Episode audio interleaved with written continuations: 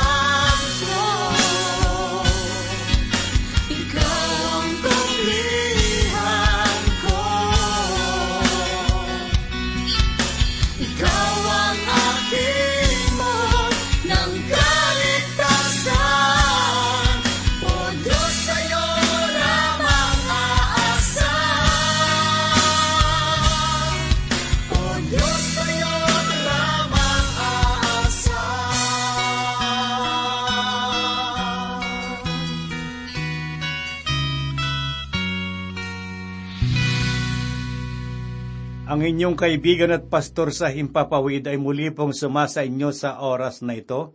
Patuloy po nating lakbayin sa ating pag-aaral at pagbubulay ang mga pahayag o propesiya ni Propeta Ezekiel. At ngayon ay hahanguin po natin dito sa Kabanatang 28, talatang 25 hanggang sa talatang 30. Marami ang mga konserbatibong komentarista ng banal na kasulatan ang may iisang pananaw na nagsasabi na ang mga propesiya tungkol sa Ehipto ay mas mahalaga kaysa bayan ng Tiro. Sa aking pananaw, ang mga pahayag tungkol sa Tiro ay kahanga-hanga rin. Makakatagpo rin naman tayo ng mga kahanga-hangang pahayag tungkol sa Ehipto at ang Ehipto ay dakilang bayan ito ay hindi nawasak. Napanatili nito ang kanyang dangal sa paglipas ng maraming panahon. Nagkakaisa sila sa mga sinaunang kabihasnan. Hindi nito kinailangang magtayo ng mga padir upang magsilbing tanggulan, sapagkat ang desyerto ay isa ng mainam na proteksyon para sa kanila. Meron lamang isang bukas na pasukan at ito ay sa mga burol malapit sa ilog Nilo. Ang bagay na dapat lamang nilang gawin ay magtayo ng matibay na pananggalang sa dakong iyon. Kung makikita ninyo ang bayan ng Ehipto, ito ay makikita na walang mga padir sapagkat hindi nila ito kailangan. Basahin po natin ang pahayag ni Propeta Ezekiel sa una at ikalawang talata ng ikadalawampuat siyam na kabanata na ganito po ang kanyang sinabi. Nang ikalabing dalawang araw ng uh, ikasampung buwan ng ikasampung taon, ang salita ng Panginoon ay dumating sa akin na sinasabi, Anak ng tao, iharap mo ang iyong mukha laban kay Parao na hari ng Ehipto, at magsalita ka ng propesiya laban sa kanya at laban sa buong Ehipto. Mga kaibigan, ngayon ay ipinahayag ng Diyos na ang mga Ehipsyo ay magiging bihag sa loob ng apat na pong taon. Ang Diyos ay mayroong tumpak na layunin laban sa bayan ng Ehipto. Ang bayang ito ang nagpahirap sa mga Israelita sa paggawaan ng luwad at tisa. Sila rin ang nagturo sa kanila ng pagsamba sa mga Diyos-Diyosan ang Ehipto ay nagsilbing tinik sa lalamunan ng Israel sa loob ng maraming taon. Ngunit ang Israel ay patuloy na humihingi ng tulong sa Ehipto, sapagkat ang mga anak ng Diyos ay patuloy na umasa ng tulong sa Ehipto para sa kanilang pangangailangan. Subalit sinabi ng Diyos kay Ezekiel na magpahayag ng propesiya laban sa Ehipto at kanya itong wawasakin. Basahin po natin ang ikatlong talata na ganito po ang sinabi. Magsalita ka at iyong sabihin, ganito ang sabi ng Panginoong Diyos, Narito ako'y laban sa iyo, paraong hari ng Ehipto. Ang malaking dragon na nakahiga sa gitna ng kanyang mga ilog na nagsasabi, Ang nilo ko ay aking sarili at ako ang gumawa nito. Ang malaking dragon na sinasabi rito ay ang buwaya. Inihalin tulad si Faraon sa isang buwaya na nagsabing, ang Nilo ay aking sarili at ako ang gumawa nito. Ang Ehipto ay sumasamba sa lahat ng uri ng ibon, hayop at kulisap. Kung inyong mapapansin, ang mga ipinadalang salot sa Ehipto ay kauri ng mga Diyos-Diyosan na sinasamba sa kanilang bayan kung mailalarawan lamang natin sa ating mga isipan na kayo ay isang Ehipsyo na sumasamba kay Hika, na Diyos-Diyos ang may ulo ng isang palaka, at ano kaya ang inyong gagawin kung magising kayo isang umaga at makita ninyong punong-puno ng mga palaka ang inyong silid? Papatayin ba ninyo ang inyong mga sinasamba Marahil ay ganoon ang naramdaman ng mga Ehipsyo noong panahong iyon. Ang faraon na ipinahayag dito ay si Hopra, na tinatawag din ng mga Grego na Apres. Siya ang apo ng faraon na si Nico, na tumalo kay Haring Hosias, na hari ng Huda sa isang digmaan. Sina Haring Joachim, Jehoiakim at Sidekias ay humingi ng tulong kay Hopra na Faraon at tuwing sasalakayin ng Jerusalem, ang mga kawal ng Ehipto ay nagtungo sa Phoenicia at hinimok ang mga kalyo na salakayin ang Jerusalem. Ipinahayag ni Propeta Jeremias ang kaparusahan kay Hopra na Faraon sa ikadalawamput lima at ikadalawamput anim na talata ng kabanatang apat naput anim ay ito ang pahayag ni Propeta Jeremias. Sinabi ng Panginoon ng mga hukbo ng Diyos ng Israel, Ako'y nagdadala ng kaparusahan sa amon ng Tibes at kay Faraon at sa Ehipto at sa kanyang mga Diyos at sa kanyang mga hari kay Faraon at sa mga nagtitiwala sa kanya. Ibibigay ko sila sa kamay ng mga nagtatangka sa kanilang buhay, sa kamay ni Nimukadnesar na hari ng Babylonia, at sa kanyang mga pinuno. Pagkatapos ang Ehipto ay tatahan na gaya ng mga araw noong unang sabi ng Panginoon. Pakinggan po natin ang pahayag ni Propeta Ezekiel sa ikalabing tatlong talata ng kabanatang dalawampuat siyam. Sapagkat ganito ang sabi ng Panginoong Diyos, sa katapusan ng apat na pong taon, ay aking titipunin ang mga Ehipsyo mula sa mga bayan na kanilang pinanggalingan. Makalipas ang labing pitong taon na maipahayag ang propesiyang ito, ang hari ng Babylonia na si Nebuchadnezzar ay sinalakay ang Ehipto at binihag ang lahat upang gawing mga alipin. Sila ay naging bihag sa loob ng apat na pung taon at di tulad ng Israel na pitumpung taon na naging alipin sa Babylonia. Ganito naman po ang pahayag ni Propeta Ezekiel sa talatang labing apat, at aking ibabalik uli ang kapalaran ng Ehipto at aking ibabalik sila sa lupain ng Patros, sa lupain na kanilang pinagmulan, at sila dooy magiging isang mababang kaharian. Suriin po nating mabuti itong susunod na talata. Sa kalabing limang talata, ay ganito po ang pahayag ni Propeta Ezekiel. Siya'y magiging pinakamababa sa mga kaharian at hindi na muling matataas ng higit kaysa mga bansa at gagawin ko silang napakaliit na anupat hindi na sila mamumuno sa mga bansa. Ang Ehipto ay naging dakila at malakas na bayan noong kanilang panahon. Ang kanilang mga libingan at monumento ay nagpapakita na ang kanilang kabihasnan ay walang katulad. Pinaniniwalaan ngayon ng maraming mag-aaral ng kasaysayan na ang mayamang kaalaman ng mga Griego ay nagmula sa mga Ehipsyo. Ang Ehipto ay isang dakilang bayan, subalit ipinahayag ng Panginoon, pahihintulutan kong kuhanin kayo ni Nebuchadnezzar, hindi lamang kayo magiging bihag sa loob ng apat na pung taon, kundi sa mga huling panahon, ikaw ay magiging pinakamababang kaharian. Kung dadalawin po natin ngayon ang lugar ng Cairo sa Ehipto. Hindi natin maiiwasang mahabag sa kalagayan ng mga tao roon dahil sa mababa nilang kalagayan. Alamin naman po natin ang ipinahayag ni Propeta Ezekiel sa ikalabing siyam at ikadalawampung talata ng kabanatang dalawampu at siyam.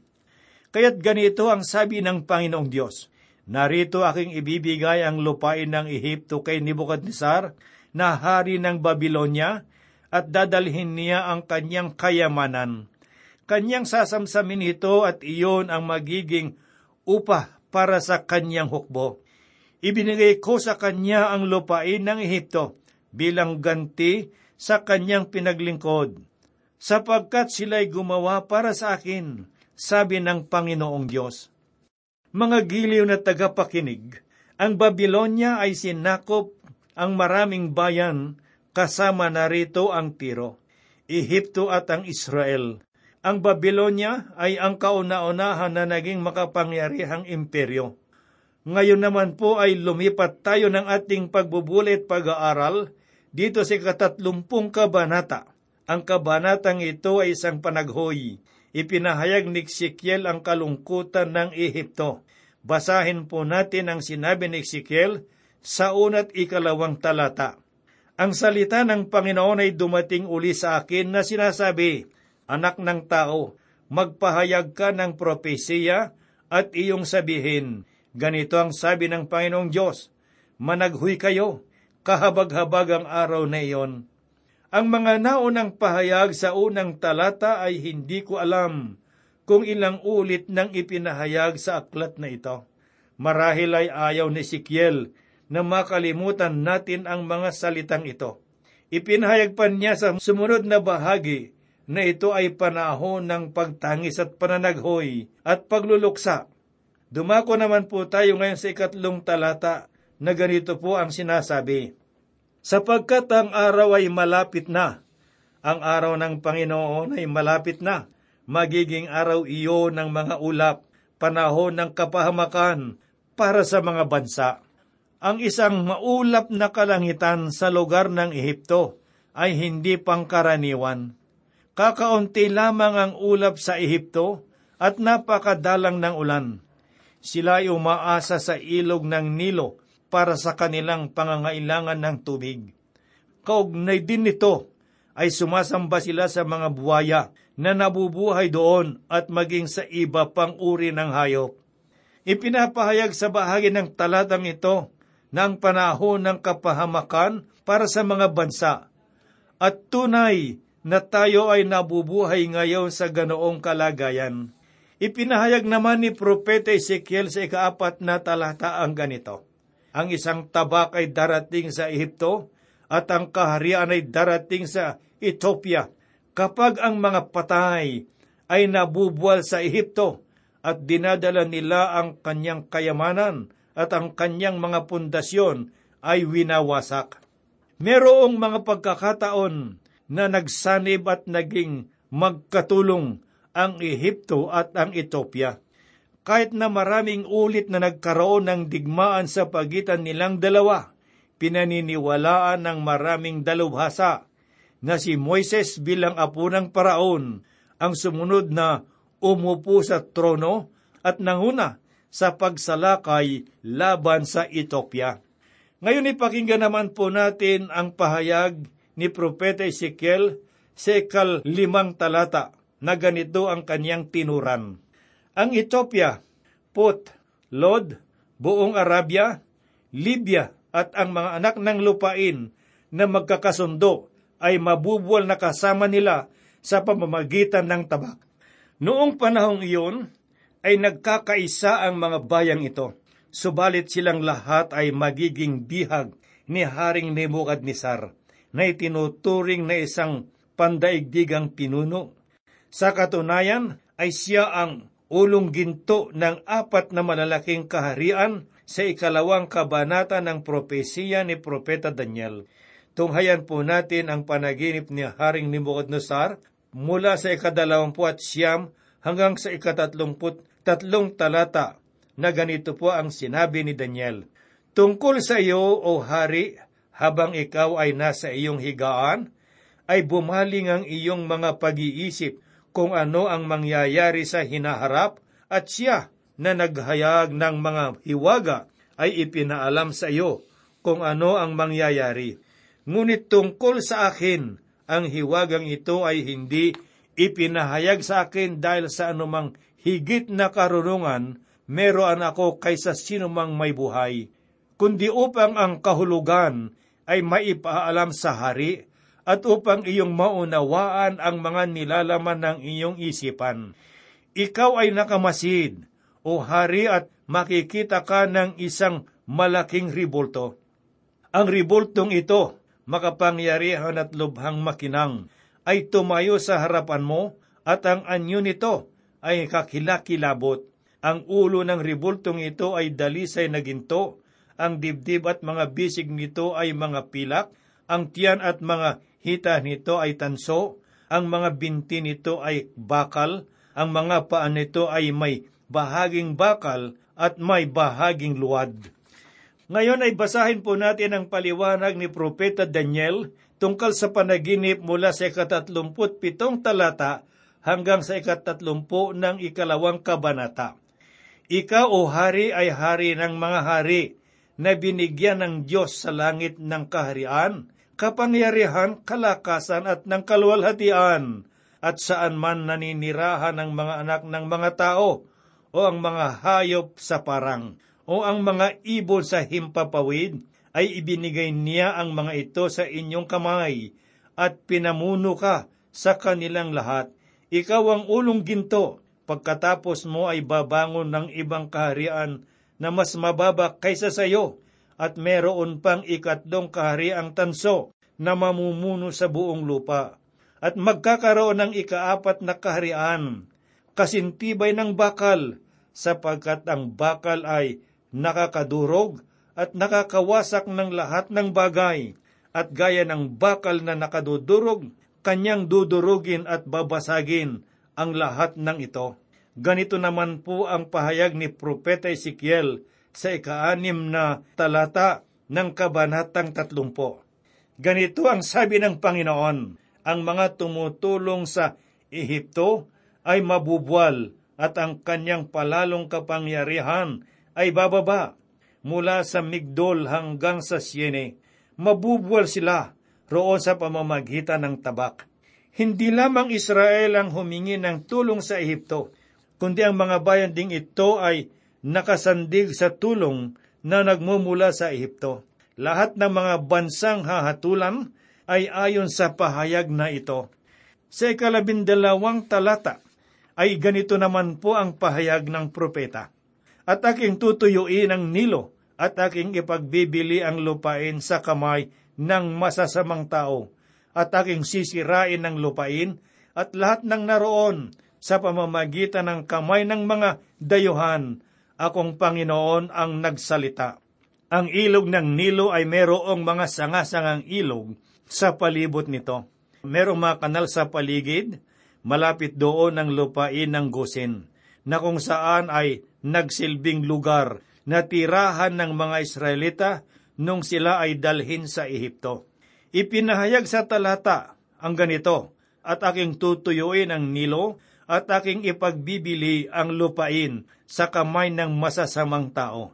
Mga kaibigan at mga kapatid, ang Ehipto ay bumagsak sa kamay ng dakilang si Alexander the Great, at noong siya ay mamamatay, ay pumili ang kanyang general sa pamumuno ng mga lugar na kaniyang nasakop.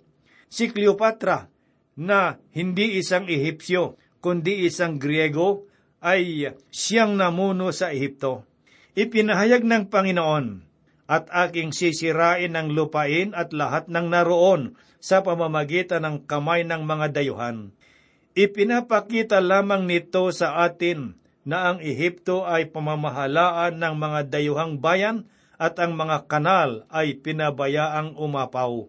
Sangayon sa mga tao na nakarating doon, ang bahaging iyon ng Ehipto ay magmimistulang luntian at tunay na natupad ang sinabi ng Diyos na ito ay gagawin niyang isang wasak na bayan.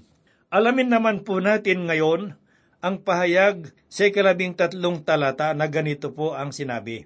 Ganito ang sabi ng Panginoon, Aking wawasakin ang mga Diyos-Diyosan at aking wawakasan ang mga larawan ng Memphis at hindi na magkakaroon pa ng pinuno sa lupain ng Ehipto at ako'y maglalagay ng tarot sa lupain ng Ehipto. Ang bayan ng Nop ay Memphis din kung tawagin. At sa panahon ni Ezekiel ay isa ito sa mga dakilang bayan sa Ehipto. Isa itong mayamang bayan at puno rin ng mga Diyos-Diyosan sa bawat sulok ng magkakabilang daan. Ang mga Diyos-Diyosang ito ang nagsilbing palamuti ng bayan. Marahil ay walang lugar na makakatumba sa dami ng Diyos-Diyosan sa Memphis. Sinabi ng Diyos na wawasakin niya ang mga Diyos-Diyosan doon.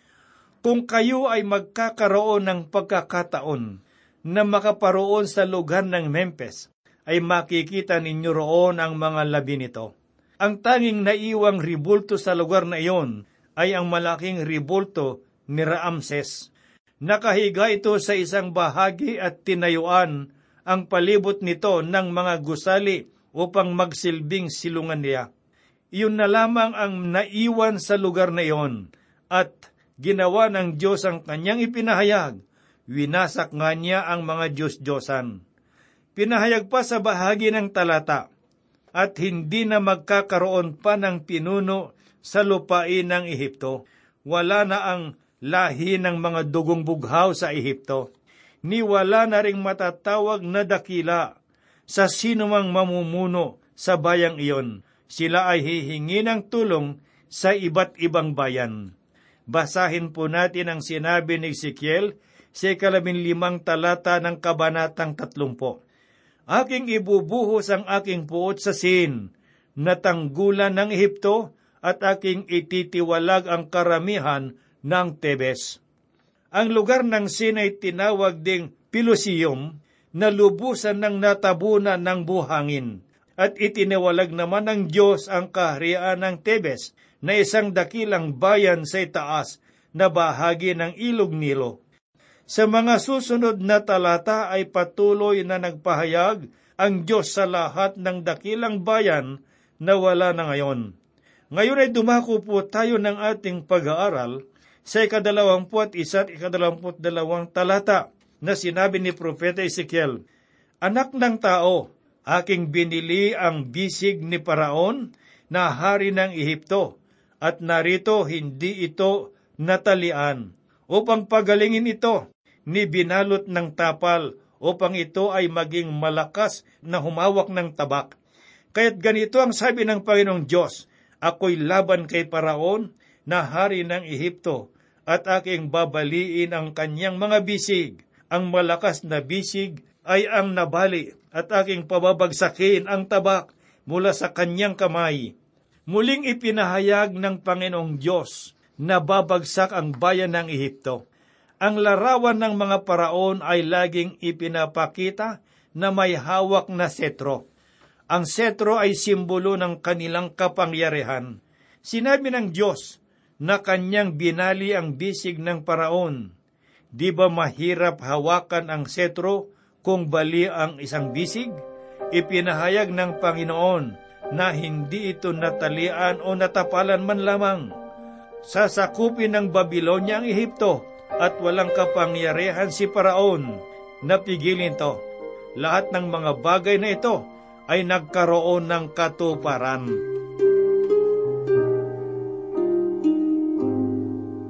Minsan pa, dakilang Diyos, kami po ay dumudulog sa iyo. Pinupuri ka namin at pinasasalamatan dahil sa iyong kadakilaang taglay. Ang mga pag-aaral namin sa mga propesiya ni Propeta Ezekiel ay nagbibigay sa amin ng mahalagang aral tungkol sa iyong kapangyarihan. Ang mga lumalaban sa iyo, Panginoon Diyos, ay iyong hinahatulan at ibinabagsak. Panginoon, kami na iyong mga anak at mga lingkod, Turuan mo kami mapagpakumbaba sa iyong harapan upang kami ay mataas. Sa buhay ng mag-asawa, ng mga anak at mga magulang, Panginoong Diyos, itinataas ko sila sa iyo. Mangusap ka sa kanila at magkaroon ng pagkakaisa at magkaroon ng pagmamahalan. Kami po'y umaasa na ito'y gagawin mo. Ang lahat po'y hinihiling namin sa banal na pangalan ng aming Panginoong Heso Kristo. Amen. Sa Diyos lamang mapapanata